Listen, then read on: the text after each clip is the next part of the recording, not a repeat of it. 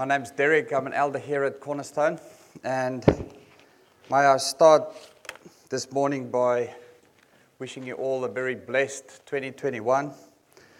I don't really want to say Happy New Year because the Lord doesn't promise us happiness all the time, does He? But He does promise blessing to those that fear Him and those that love Him. So in 2021, may the Lord's face turn towards you and may He give you peace. And may 2021 be a blessed year for all those that declare that Jesus Christ is King. Amen. Today we'll be looking more carefully at these passages from Romans 14 that we read, and specifically verse 7 to 9. But before we get to the text, I wanted to ask you a question, and you can answer me immediately if you want. But I also wanted to tell you about two interesting things. And the question is what is going to be your comfort in 2021? So, not what is your hopes or your aspirations or what is on your to do list for 2021, but what is going to be your comfort and I'll extend the question a bit further and say, what is going to be your only comfort in life and in death in 2021? And perhaps some of you have come to God's house this morning feeling quite secure in your careers going well, your family relationships are going well, and everything seems to be on track. And perhaps you don't always feel that you need God's sovereign hand in your life. But perhaps you've come this morning feeling unsettled, feeling insecure. Insecure about what's happening in the world. We all know last year has been an incredible upset and turmoil with the COVID virus. And who knows what's going to happen in 2021? We don't know if there's going to be a second outbreak. Perhaps you are unsettled this morning because you feel here at Cornerstone we don't have a pastor. Perhaps you feel unsettled in God's house because we don't have a permanent building. Last Sunday we had to go to another place to worship because we don't own a building here at Cornerstone. But perhaps you've come this morning feeling hurt, wishing that in this new year that hurt will be resolved. Perhaps you're hoping broken relationships to be healed. Perhaps you're hoping that finally your finances are going to be sorted and the debt will be paid. Or perhaps you hoping that that diet will finally work out. But whatever your hopes is, our question this morning is what is going to be your only comfort in life and in death in 2021, in this year that's ahead of us? The two interesting things I wanted to mention to you is Lord's Day 1 and sparrows. With Lord's Day 1, I don't mean the very first Lord's Day that the disciples worship together or I don't mean the first Lord's Day of every year, which is coincidentally today. So when I mention Lord's Day 1, I'm talking about Lord's Day 1 of the Heidelberg Catechism. Now, the Heidelberg Catechism, for those of you that are unfamiliar, consists out of 129 questions and answers that covers the basics or the foundation um, information about the Christian faith. These 129 questions and answers is grouped together in 52 sections, and each one of those sections is called a Lord's Day. And this is not coincidental, it's by design. There's 52 Lord's Days, and it's for the 52 weeks of the year. So that there's one Lord's Day for every week in the year that you can go from start of the year to the end of the year and cover the basics of our systematic theology. What is it that we believe as Christians? So today, we are looking at Lord's Day 1, on Lord's Day 1 of 2021. And the question of Lord's Day 1 is What is your only comfort in life and in death? I've added the 2021. But this is the question that we, we're contemplating this morning. And it's a very good question because it cuts through the things that we want, it cuts through the hopes and the aspirations, and it really gets to behind what is that. What is your comfort? What is the one thing that is going to keep you secure in this year that's ahead? And what we will find is that there's only one truly correct answer to this question. And it doesn't matter what faith you hold, it doesn't matter if you're still seeking God, it doesn't matter if you don't acknowledge the existence of God, that makes no difference to the answer to this question. There's only one true answer. And we will find that this morning. The second interesting thing I mentioned was the sparrows. And when it comes to New Year's resolution list, I doubt that sparrows have ever made it onto the list as someone being concerned for the welfare of sparrows. Sparrows is very ordinary birds. As humans, we don't think much of them. We see them every day, and it doesn't even register with us. A very quick search on sparrows. Here's a few quotes. Sparrows don't get much respect from bird watchers and are even considered a pest. Sparrows is a small but mighty villain. Birdwatchers rule number 72 it's okay to dislike some birds.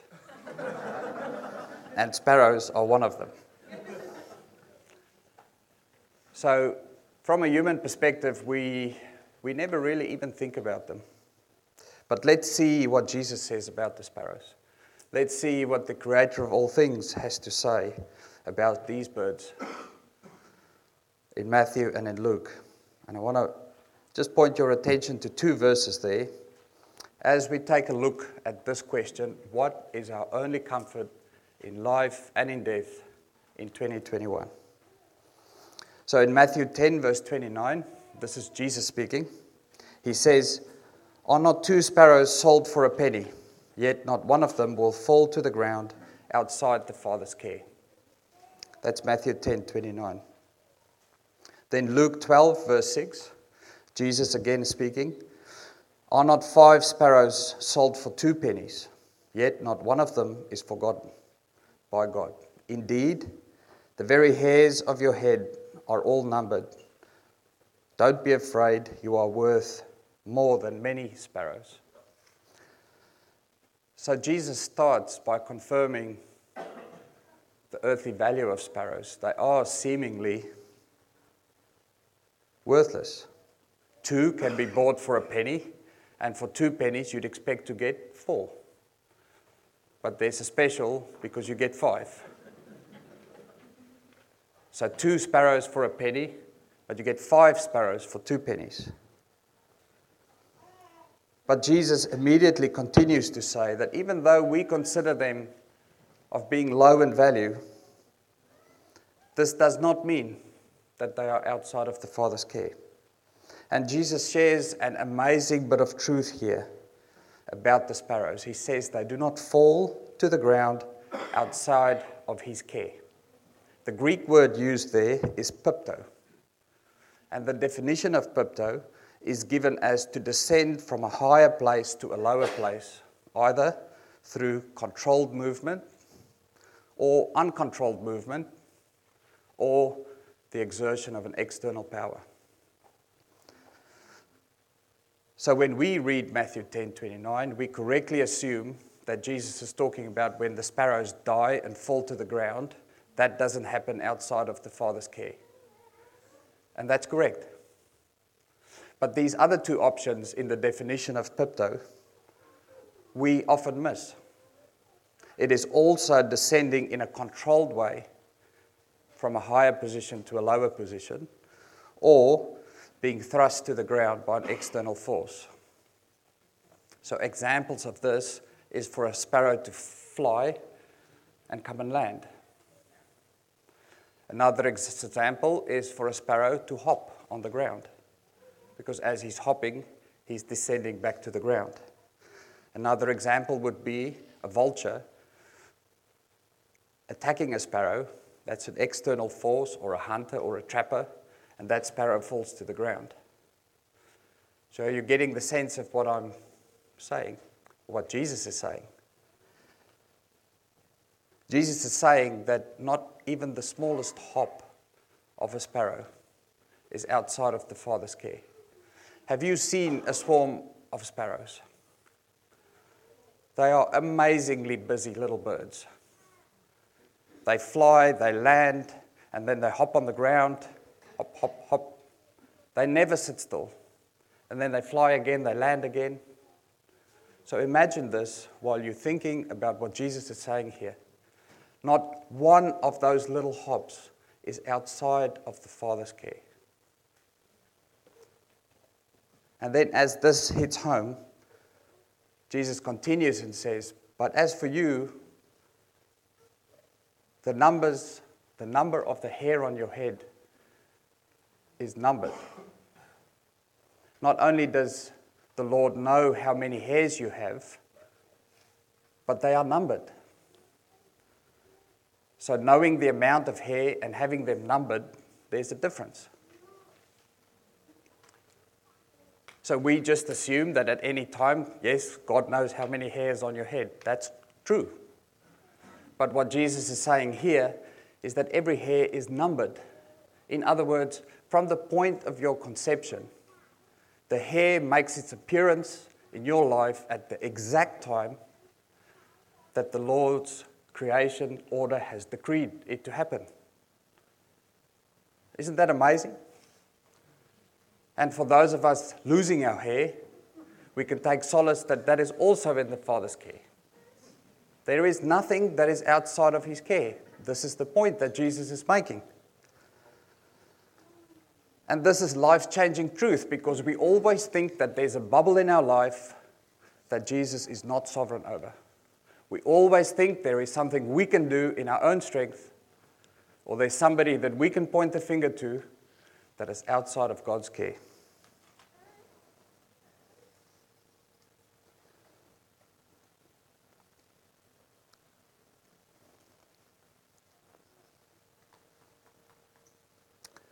So the point is this Jesus is saying that God is intimately involved in his creation. He is intimately involved in every aspect of His creation. This includes me and this includes you. God is not indifferent to what is happening in the world. God is not indifferent to what is happening in His church. God is not indifferent to what is happening in my life.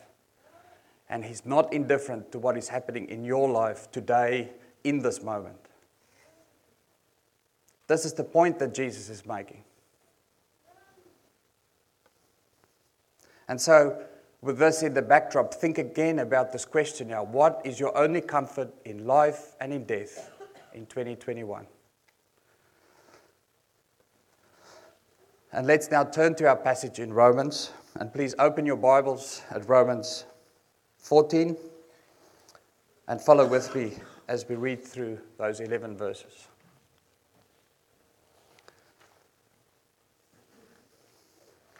Verse 1 Except the one whose faith is weak without quarreling over disputable matters.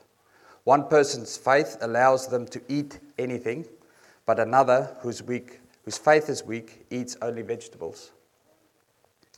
The one who eats everything must not treat with contempt the one who does not. And the one who does not eat everything must not judge the one who does, for God has accepted them. So, this illustrates the diversity already in the church as Paul writes this letter to the Romans.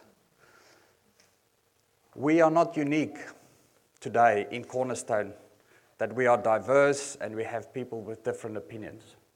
We see it clearly here that the, the uniting power of Christ is the only thing that brings people together from all walks of life and unites them in one purpose. And this is the point Paul is making here. We are united by Christ, and even without a pastor and without a building, Christ will continue to unite us as long as we hold to Him.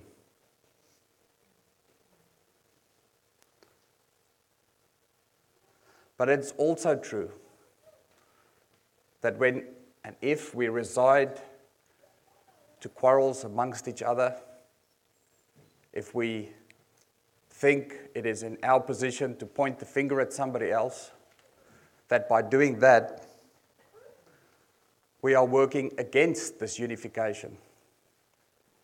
We are working against the unity and this power in Christ. So instead of being aligned with Christ in unifying his body, we cause division. And we work against Christ. And we know that Satan is the master of using our weak flesh to create division. And this threat is real in the church. We all can just look around and see how divided the church is. And this is not Christ's doing. This is a symptom of our human pride because we always think there's a bubble of either theology or of life that Christ is not sovereign over. Paul here is saying that when mature believers, both Jew and Gentile, come in conflict with immature believers or there's, there's matters that there's dispute over, the mature believers should not treat the new believers or the immature believers with contempt. In other words, to think less of them. And the new believers should not dare to condemn the mature believers. In other words, judge. And in this context, the mature Jewish believers understood the freedom they had in that the ceremonial law no longer applied. And the Gentile mature believers understood that the idols that they worshipped were merely man made things. And so they could eat the meat, worship to those gods, because they were not gods at all. This is the context of what Paul is talking about. And he continues and he says it's not wise to put each other in a situation where your conscience is in danger of being violated. It's not something that we as Christians in the body of Christ should be doing. We need to respect each other's conscience. Of course, on matters that is explicitly commanded and prohibited in Scripture, Scripture is our ultimate authority. But on disputable matters, we need to allow a bit of room and we need to allow our fellow believers' conscience to stay intact. And just last thoughts here on these last verses. Paul addresses this section predominantly to mature believers. Because rightfully, we can expect mature believers to have better control of their emotion, to be able to put a guard in front of their mouth, not to say things that are hurtful. And we can expect mature believers to have the willingness to welcome in new believers even though they might still have a, a way to go on their life of sanctification.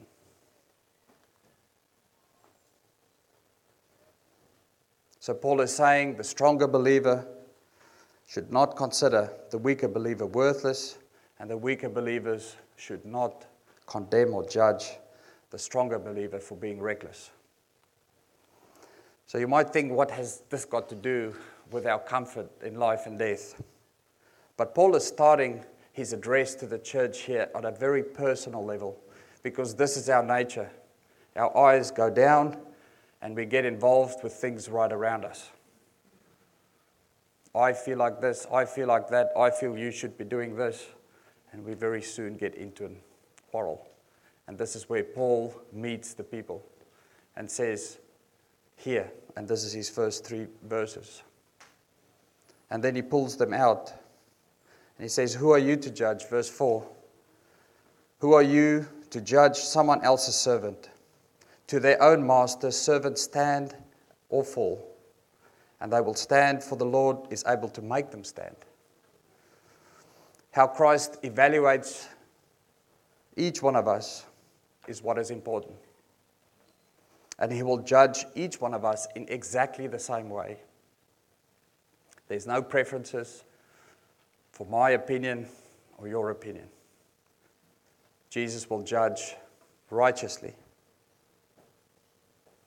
Verse 5 No person considers one day, sorry, one person considers one day more sacred than another. Another considers every day alike. Each of them should be fully convinced in their own mind. So here Paul's referring to the Sabbath and all the other sacred Jewish days. And although this is no longer required by the Lord, some is still compelled to keep these sacred days because of their conscience. And Paul is saying that each person should be fully convinced in their own mind. And that they, if they have not reached that point, that they realize the full freedom that we have in Christ, we should allow them to grow to that point and keep their conscience intact because our conscience is a gift from God. And even though, like our heart, our conscience is flawed and sinful, it is still a gift from God that should be treasured and should be trained. And we need to listen and abode in our conscience. Verse 6 Whoever regards one day as special does so to the Lord.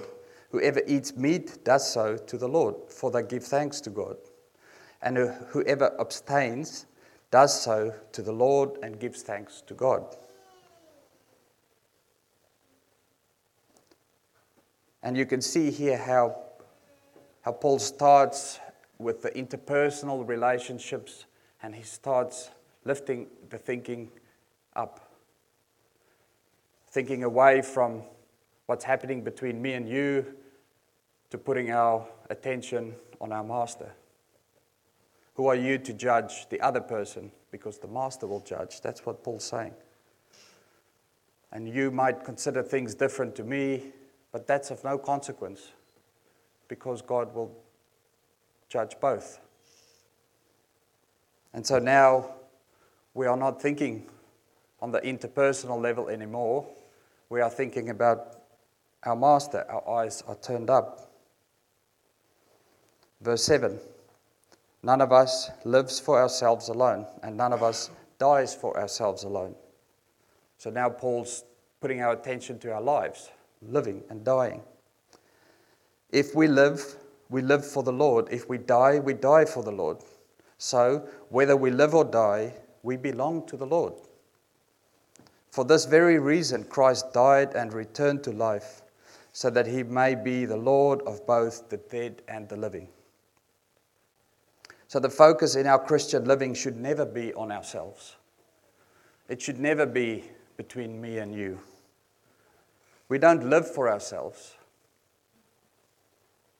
Everything should be done to please the Lord.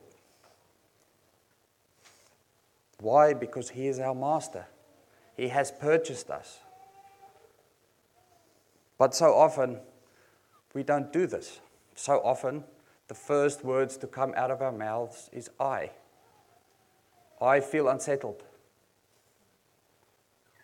I feel hurt. I feel insecure. I feel angry. I feel happy.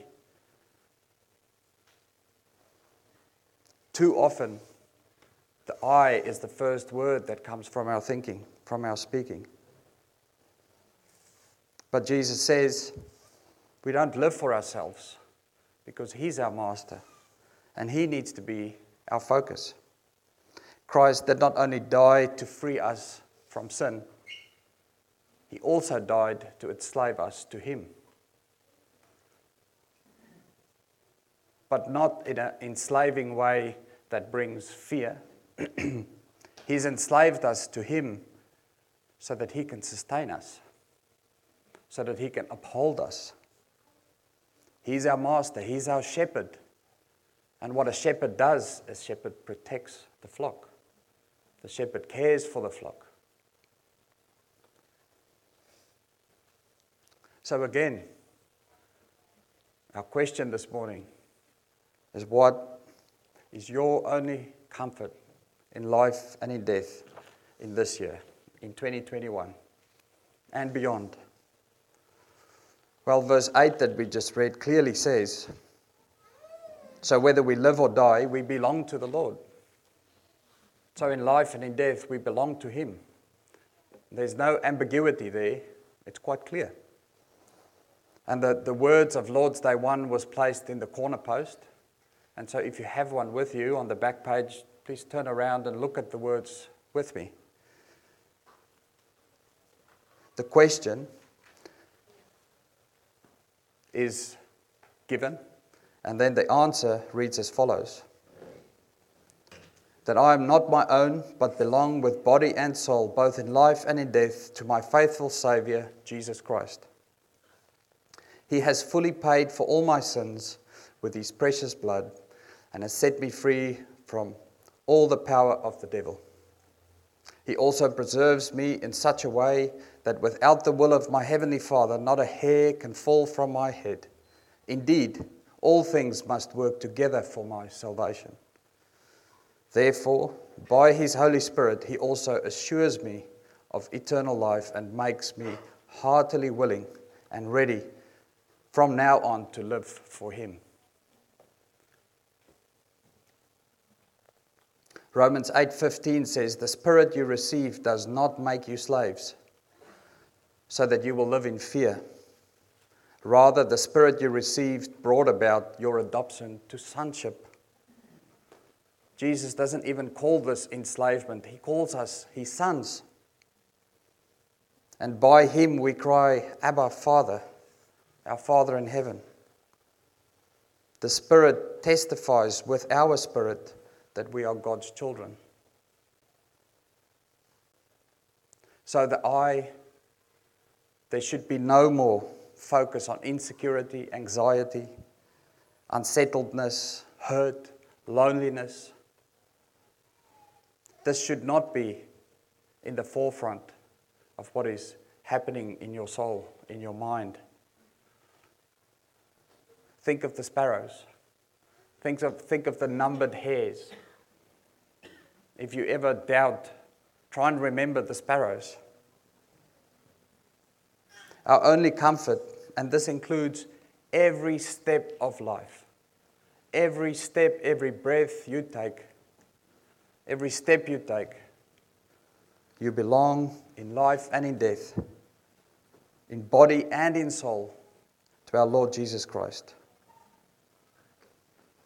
And this is our comfort for this year that is ahead. As a body of Christ here, we are not our own. You and your body does not belong to you.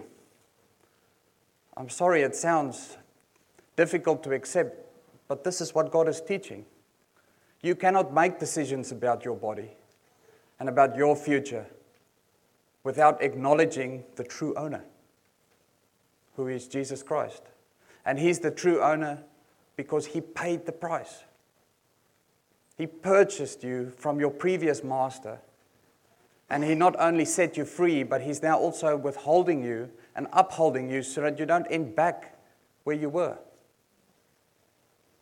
What's the use of being set free only to wander back and being entrapped again? So Jesus does both for us. And this is our comfort to know that this God that has paid with his life gives us this sure promise that he will uphold us and that we belong to him in life and in death. So let's finish the last two verses of our text. So, so Paul has just addressed this and he immediately goes and says, So you then, you, Why do you judge your brother and your sister? Knowing all of this, knowing about the sparrows, knowing about the numbered hairs on your head, why do you still think that you can point the finger and judge another believer? Why do you think that? And Paul's asking this question as a rhetorical question. He doesn't want you to answer because he's given you the answer already. You don't have the right.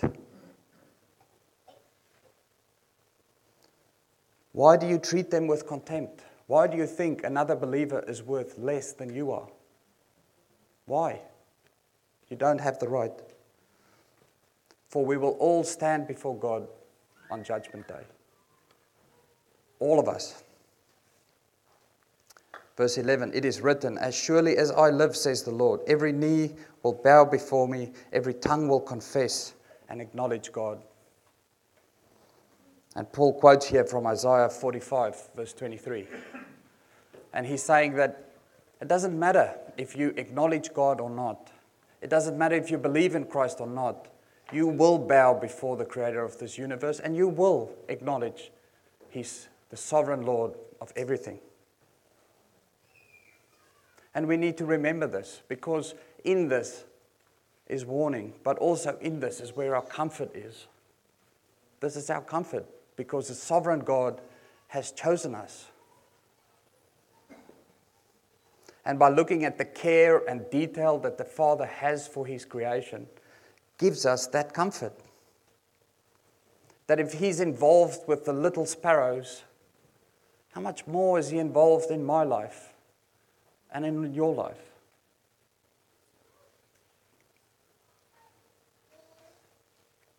So, in matters of abortion, euthanasia, sexuality, sexual identity, suicide, depression. In all of this, it is clear that Scripture teaches we are not our own. We belong in body and in soul. We belong to the Lord Jesus Christ. Why? Because He's paid the price. He's purchased us from our sins, and He has set us free, and He is also upholding us. It is His unification, His unifying power that brought you here this morning. Do not think that you came on your own strength. Do not think that it is by anything you have done that you are sitting here this morning. It is the Lord's unification and the power in Christ that has brought us here this morning. So may this comfort you in this year that is ahead. And may this be the message from the Lord on the first Lord's Day of this year. May the Lord hold us and may He keep us as He promises. And may you and I stand on this promise and hold on to this promise tightly because it's the only promise that we know will stand. It's the only promise that we know stands forever.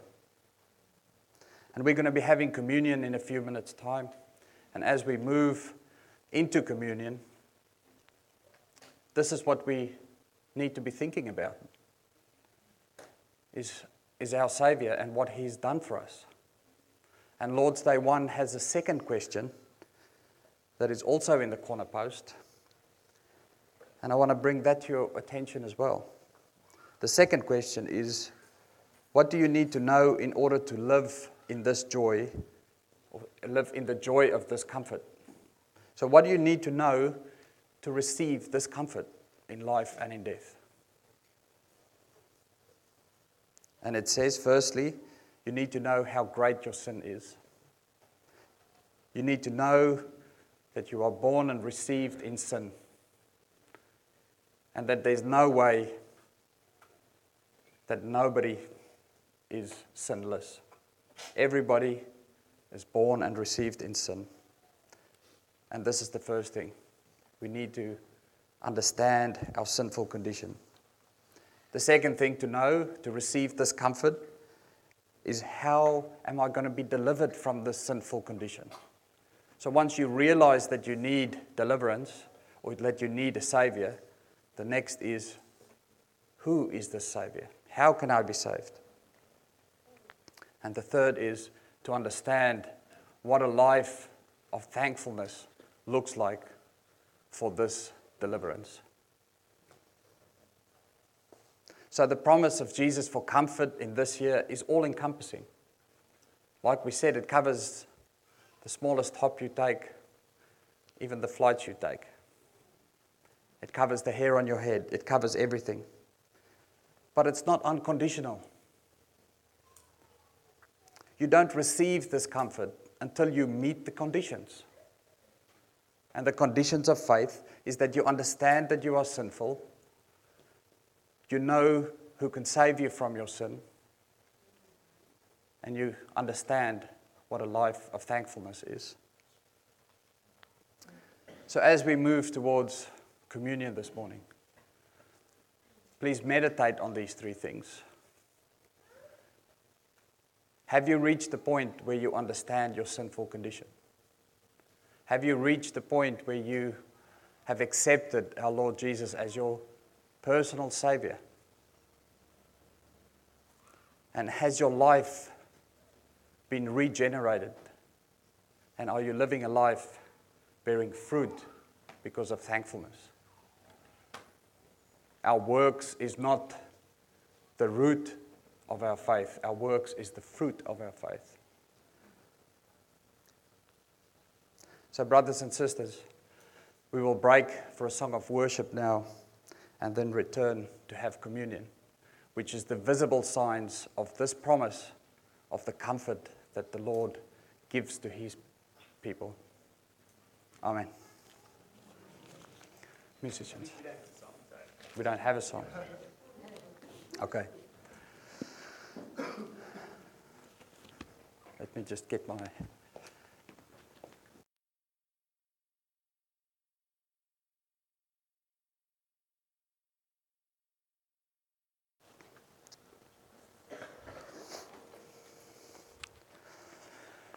Right, so I hope you each sang a song in your heart.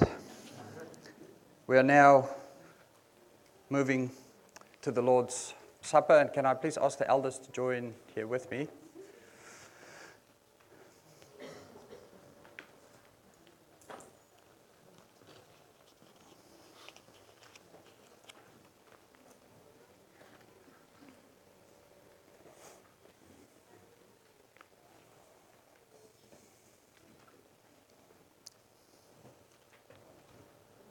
Brothers and sisters, on the Apostle Paul describes the institution of the Holy Supper in 1 Corinthians 11, verse 23 to 29.